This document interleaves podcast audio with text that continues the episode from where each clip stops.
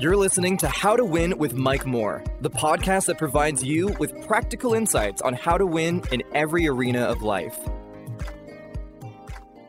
Hello, I'm Mike Moore, and welcome to the How to Win podcast. These podcasts are based off 2 Corinthians chapter 2, verse 14. It says, "Now thanks be unto God, who always causes us to triumph in Christ Jesus." I'm so glad to have you with us today. We're in my leadership edition of How to Win, and these podcasts and lessons are designed to equip and inspire you to lead on a high level, regardless to your level of leadership. Maybe you don't presently have a leadership role, position, or title, but you have aspirations of becoming a leader. These podcasts, these lessons will prepare you to come out the gate leading on a high level. Or maybe you're in a new leadership role. This is going to be a blessing to you. Or maybe you're an experienced leader. Listen, we can always grow. We can always increase our capacity as leaders, because leadership is not an event, it's not a destination, but it is a journey. And I'm so happy to have you with us on this leadership journey. Now, I want you to think broadly, whether it's leadership in the home or leadership at school. Maybe you're a supervisor in your workplace. I want you to think broadly. Maybe it's business and ministry.Maybe you're an educator, a teacher, a principal. Maybe you're a coach. Listen, these principles will apply in every arena of leadership. When I began this new assignment, the Holy Spirit spoke to me and he said, expect to coach and to mentor. So through these podcast lessons, I am going to take you through a journey. And in this journey, I'm going to share with you coaching moments. And I believe it's going to be a great blessing for you. Now, our series title is The Essence of Leadership. And this is just part one, because we got some other things we want to talk about under this title, The Essence of Leadership. And in this first part, we're teaching from the subtopic, What is Leadership? This is our sixth lesson. So we're nearing the end of this part of the essence of leadership. In this part, I've been answering the question by giving definitions, and we covered several definitions of what leadership is. But in today's episode, we're going to give you our fifth definition. Are you ready? I want you to take mental notes, or if you have your device, I want you to take notes or pen or pad, whatever you use. I want you to capture these truths and these principles about leadership. So what is leadership? Here's my fifth definition.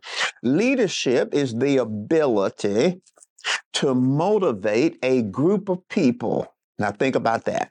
Leadership is the ability to motivate a group of people toward the achievement of a mutually agreed upon and mutually beneficial vision, integrating the needs of the followers with the goals of the organization. Pretty lengthy definition, but it is very profound, and we're going to pick it apart in just a moment, but I want to give it to you again. Leadership is the ability to motivate a group of people toward the achievement of a mutually agreed upon and mutually beneficial vision, integrating the needs of the followers with the goals of the organization. Now, here's what I want you to do. I want you to understand that the main emphasis of this definition is motivation. you know, to give you some insight on what I'm doing in my this leadership edition. I'm beginning by talking about leadership in a very broad way. And as we walk out this journey, we're going to go deeper and deeper into some of these things. But I'm talking about leadership on a broad, general, high level, and then we'll go deeper later. But the emphasis in this definition is motivation. Now, in lesson 5, this is lesson 6, but in lesson 5, we learned that leaders care. Leaders care. In this episode, I want you to think leaders motivate. Motivation is the emphasis in this definition. So let's talk about motivation. I'm going to give you 2 different definitions of motivation, and then we'll go on from there. Number 1, what is motivation? Motivation is creating a climate of want to, W-A-N-T, want to. Motivation is creating a climate of want to. Here's my second definition. Motivation is establishing an environment that influences positive responses. I'll give it to you again. Motivation is establishing an environment that influences positive responses. Now, we're talking about motivation. And I personally believe that the followers, now we're talking about leadership, but the followers must possess some internal desire. It's hard to motivate people, not impossible, but it's very difficult to motivate people who do not have internal desire to do, to go, to be, whatever. Now, listen at this. So I believe that there has to be some internal desire to improve, to achieve, to go, to be. And I believe that that internal desire is a work of God and the willingness of the follower, the willingness of the individual. Philippians 2, verse 13, and our leadership lessons are based off biblical principles. Philippians 2, verse 13 says, "For it is God who works in you, both to will and to do of his good pleasure." In other words, God will create both the willingness and the capacity or the ability to do something. So I believe as a leader, your thought processes should be to pray, and I'm talking especially about a Christian leader, you should pray that God will work within your followers. Pray that God will create a desire and a willingness in your followers. So your primary goal in relations to motivation, leader, your primary goal is to create climates. Your primary goal is to establish environments, create climates where the followers will want to create or establish environments that will produce or influence positive responses. So, pardon me, as a leader, I want you to think in terms of motivation that your primary job is to create climates, to establish environments. Now, when we look at our definition, the definition that I've given you about what leadership is, in part A of the definition, it deals with the what question. The B part of the definition, or the latter part of the definition, deals with the how question, the how question. So let's go back to our definition. And you'll see what I'm saying. What is leadership? Leadership is the ability to motivate a group of people toward the achievement of a mutually agreed upon and mutually beneficial vision. That is the what question as it relates to motivation. You're attempting to motivate a group of people toward the achievement of a mutually agreed upon and mutually beneficial vision. That is the what question. That is what you're doing. But this definition in the B part of the definition, or the latter part of the definition, deals with the how question. How do I motivate this group of people toward the achievement of a mutually agreed upon and mutually beneficial vision? How do I do that? And the B part of our definition answers the how question by integrating the needs of the followers with the goals of the organization. Notice that. Integrating the needs of the followers with the goals of the organization. So let's go deeper in our definition. What do we have here? We have here two things in juxtaposition. We have the vision and the goals of the organization. You're the leader. And as the leader of your group, or the leader of your church, or the leader of your business, or the leader of your team, you should have a vision and goals to accomplish the vision, an overall vision and goals. But we also have here set aside, or in juxtaposition, set alongside of the vision and the goals of the organization, the needs of the follower. And you're integrating the vision and goals of the organization with the needs of the followers. Now, follow me. This is going to be very important, because my thoughts on it, that great leaders are thinkers. And a part of what I want to help you to do is to think through. In fact, I got a series that I'm going to teach, Thinking Through. Now, listen at this.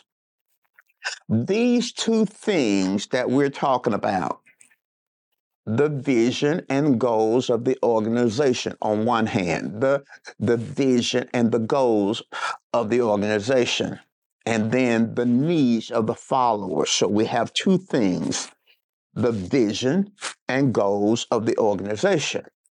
Then we have the needs of the followers.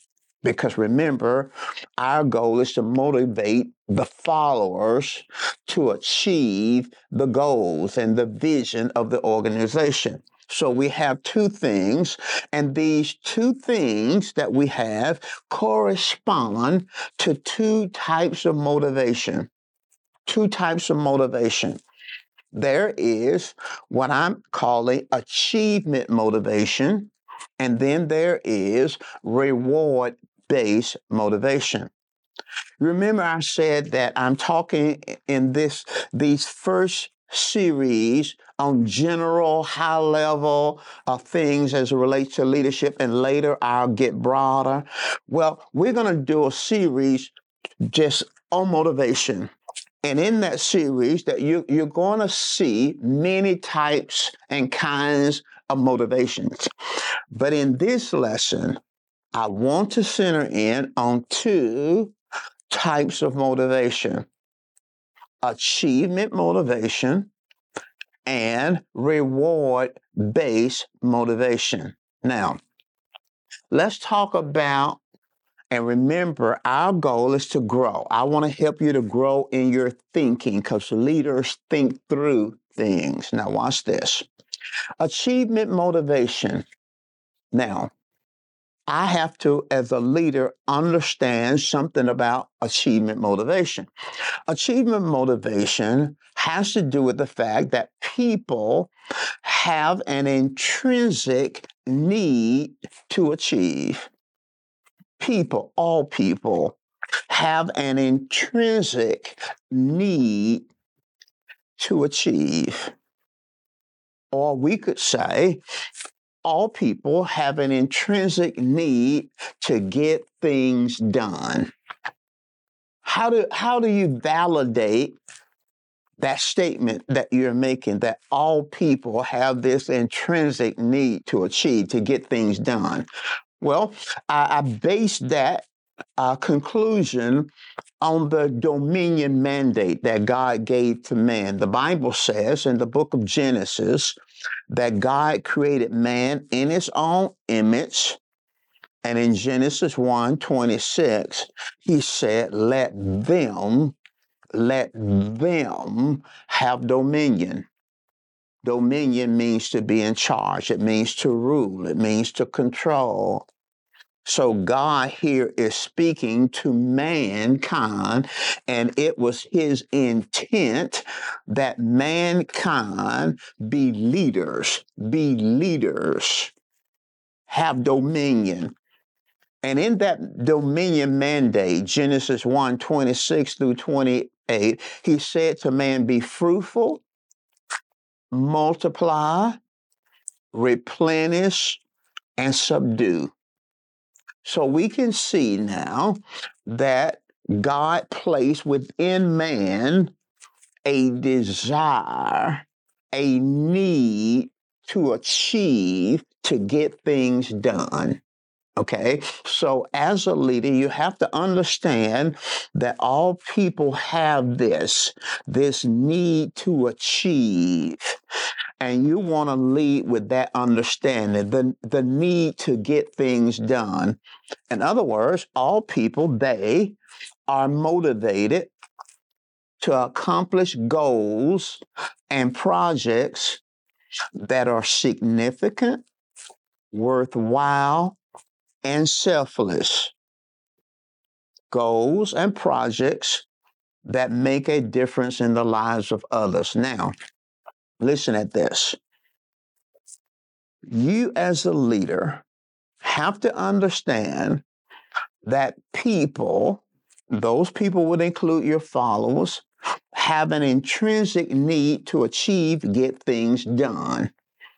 You have to understand that your followers are motivated to accomplish goals and projects that are significant, worthwhile, and selfless. They are motivated. People are generally motivated toward projects and goals that make a difference in the lives of others. I'll give you two illustrations. When I was a kid, when I was a child and attended Sunday school, they had banners that was hanging in the Sunday school area. And all the different classes were trying to win what we call the banner. So the class that gave the most money, and it wasn't a lot of money, but gave the most money would win the banner. Now, I'm dating some of you. If you attend a Sunday school, then you understand what I'm talking about. You win the banner. So if this class raised, let's say, $26, and it had the most money, they were awarded the banner. Now, that was powerful motivation for us. We wanted to achieve. We wanted to win the banner. That's great if you're in Sunday school, but that's winning the banner is not going to be significant enough to motivate people. Now, when I was a pastor, the Holy Spirit spoke to me about reaching the homeless. And I began to cast the vision about our call as a church to reach the homeless. And boy, we had very significant, a large group of people. The church was ready to give. They were ready to support it. They were ready to get involved with it. They were ready to give time and money and all that, their wisdom to it. Why? Because reaching the homeless was significant, worthwhile, and a selfless project or a goal. And people, leader, are naturally motivated through this achievement motivation to accomplish worthwhile, significant, and selfless projects. So as a leader, you have to make sure that what you're trying to motivate people to do or to give toward or to be a part of or to invest in has to be something that is significant, something that is worthwhile, and something that is selfless. It makes a difference in the lives of others. That relates to the achievement motivation. On the other hand, there's another type of motivation that I want to mention, and that is reward-based motivation. What is reward-based motivation? Reward-based motivation involves the fact that people are motivated to perform actions that are followed by rewards. People are motivated to perform actions that are followed by rewards. Or we could say it like this. People are motivated to perform actions that will improve their future state. They are motivated to perform actions that will improve their future state. I call this the paradox of motivation. I'll throw a definition out here. Paradox. What is it? A paradox is a situation, person, or thing that combines contrasting features, contrasting qualities. A paradox. I call it the paradox of motivation. You see, people, watch this. Now, here's the paradox. People are motivated by achievement and reward. They are motivated by achievement, but they are also motivated by reward. I'm going to say it a little more graphically, okay? I'm going to say it, and you're going to get this. People are motivated by selflessness and selfishness. Now, that's, I know that probably hit you right in your face. That's the paradox.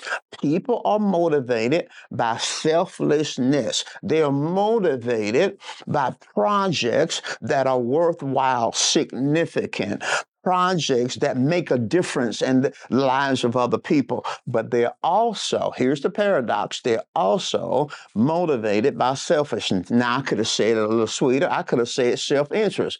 I want you to get it. I want you to get it. People are motivated by selfishness. Okay, in other words, what's in it for me?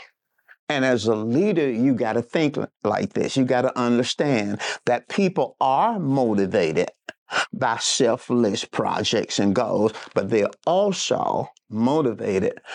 What's in it for me?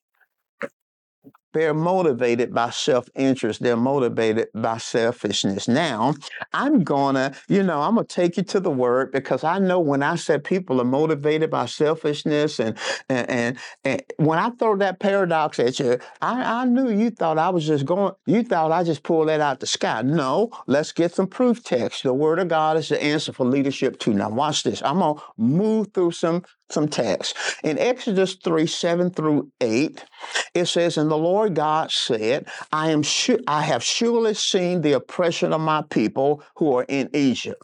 I've heard their cry because of their taskmasters, for I know their sorrow. So I have come down to deliver them out of the hand of the Egyptians, to bring them up from that land to a good large land, a land flowing with milk and honey. Here in Exodus 3:7-8, we have a vision and we have organizational goals. God is speaking to his leader, Moses, and he's casting a vision. He's giving Moses the vision. The vision is we got to get these people to a good large land, a land that flows with milk and honey. And then he throws some organizational goals. We got to get them out of the oppression, from the taskmasters, away from the sorrow. We got to get them through the Red Sea. All these are goals that are connected to the organization vision of giving people to the promised land. Now, though, God understands that it's one thing to have the vision and the goals of the organization, but you have to integrate that with the needs of the followers. So if we look at Deuteronomy chapter 7, verse 9-10, verse 12-8, it says, "For the Lord your God is bringing you," speaking to the people now, "bringing you to a good land, a land in which you will eat bread without scarcity, in which you will lack nothing, lest when you have eaten and are full, and have built beautiful houses, and you dwell in them." Notice the emphasis on you. I'm going to bring you into a good land. I'm going to bring you to a place where you're going to eat bread without scarcity, and you will lack nothing. And then when you have eaten and you have lived in beautiful houses. Notice here we have the integration of the needs of the followers mentioned and promised to be met. So the needs of the followers, no lack, no scarcity, beautiful houses, correspond to the reward-based motivation that influences people.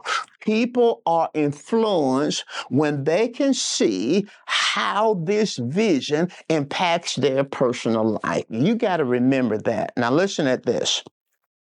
Deuteronomy chapter 8, verse 18, we can pull it all together.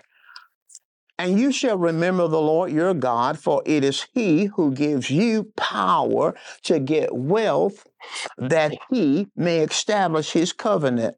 So here we have the integration of the organization, the needs of the organization, the goals of the organization is to establish God's covenant in the earth. And as you run that through, God was going to build a people, the nation of Israel, and the nation of Israel will release into the earth the Messiah. The Messiah would come, redeem mankind, and God will bring out the church and bring out his family. So God had a vision, okay? But notice he said, "I give you the power to get wealth." So God understands the importance of integrating the vision and the goals of the organization with the needs of the followers. Now, listen to me carefully. God is not opposed. Most people get this goal, the organizational goals down. They get that. They understand that we may have goals and a vision, okay?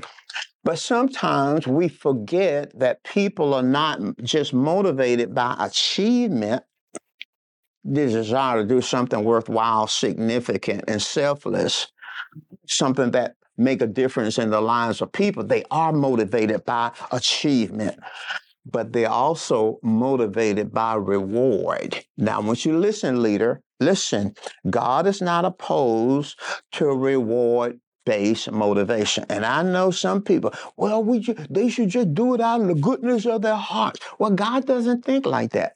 He doesn't.